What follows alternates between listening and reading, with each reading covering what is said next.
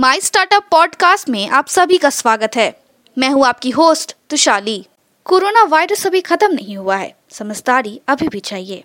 समय पे हाथ धोए, मास्क पहने, बिना कारण घर से ना निकले और दो गज दूरी का पालन करें। याद रखें, ये घबराने का नहीं, लड़ने का समय है। हम सबको मिल के इस वायरस से जीतना है। आज के प्रमुख समाचार। सिरम जून में 10 करोड़ से अधिक खुराक का उत्पाद करता है। बांग्लादेश भारत से 50 के टन गैर बासमती चावल खरीदना चाहता है। इंडियन इंक अब कोविड के लिए कटौती का दावा कर सकता है।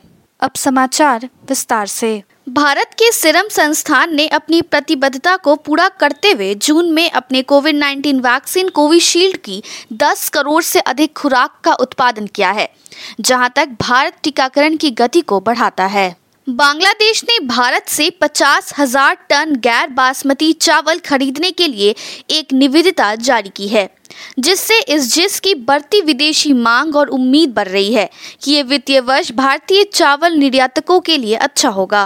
भारत एक कोविड 19 के कारण मृत्यु होने की स्थिति में परिवार के सदस्यों को वित्तीय खर्च या अनुग्रह भुगतान में कटौती का दावा करने में सक्षम होंगे। सरकार भारतीय विशिष्ट पहचान प्राधिकरण यूआईडीएआई द्वारा बैंकों पर लगाए गए आधार प्रमाणीकरण लेन देन शुल्क को माफ़ करने के प्रस्ताव की जाँच कर रही है।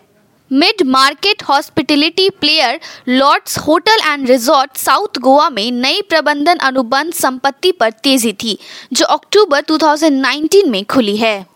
Industries to the implementation of the sustainable development goals के कार्यान्वयन में इस उद्योग को योगदान को मान्यता देने के लिए 2017 से हर साल 27 जून को सूक्ष्म, लघु और मध्यम उद्यमों एमएसएमई दिवस मनाता है। भारत में सभी क्षेत्रों के व्यवसायों के बीच डिजिटलीकरण चल रहा था, लेकिन कोविड 19 महामारी के कारण डिजिटल अनुकूलन तेज़ी से बढ़ा।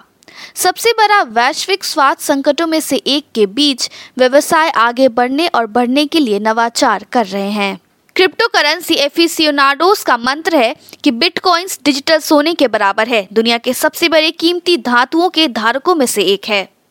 मार्च को समाप्त हुए वित्तीय वर्ष में केंद्र सरकार का कर सकल घरेलू उत्पाद का अट्ठानवे दशमलव आठ प्रतिशत हो गया। जो एक साल पहले आर्थिक संकुचन के रूप में इक्यानवे दशमलव छह प्रतिशत था। केंद्र ने असम में सूक्ष्म लघु और मध्यम उद्यमों एमएसएमई के लिए आत्मनिर्भर भारत अभियान के तहत संकट से इसे सबसे बुरी तरह से प्रभावित क्षेत्रों की मदद करने के लिए 1,536 करोड़ रुपए से अधिक की मंजूरी दी है। आज के लिए इतना ही। हमारे टीवी चैनल पे 400 से अधिक स्टार्टअप्स और एमएसएमई शो है। जाँच करिए। माई स्टार्टअप टीवी अब गूगल प्लेटफॉर्म पे भी उपलब्ध है। तो आपको हर कदम पे स्टार्टअप्स और एमएसएमई से जुड़े नवीनतम समाचार प्राप्त होंगे। आप हमारे टीवी चैनल को सब्सक्राइब करके भी हमारा समर्थन कर सकते हैं और घंटी के आइकॉन को दबाना ना भूलें। आप हमें को फेसबुक ट्विटर इंस्टाग्राम लिंक्डइन पर भी फॉलो कर सकते हैं। या हमारी वेबसाइट www.mystartuptv.in पे जा सकते हैं। देखने के लिए धन्यवाद।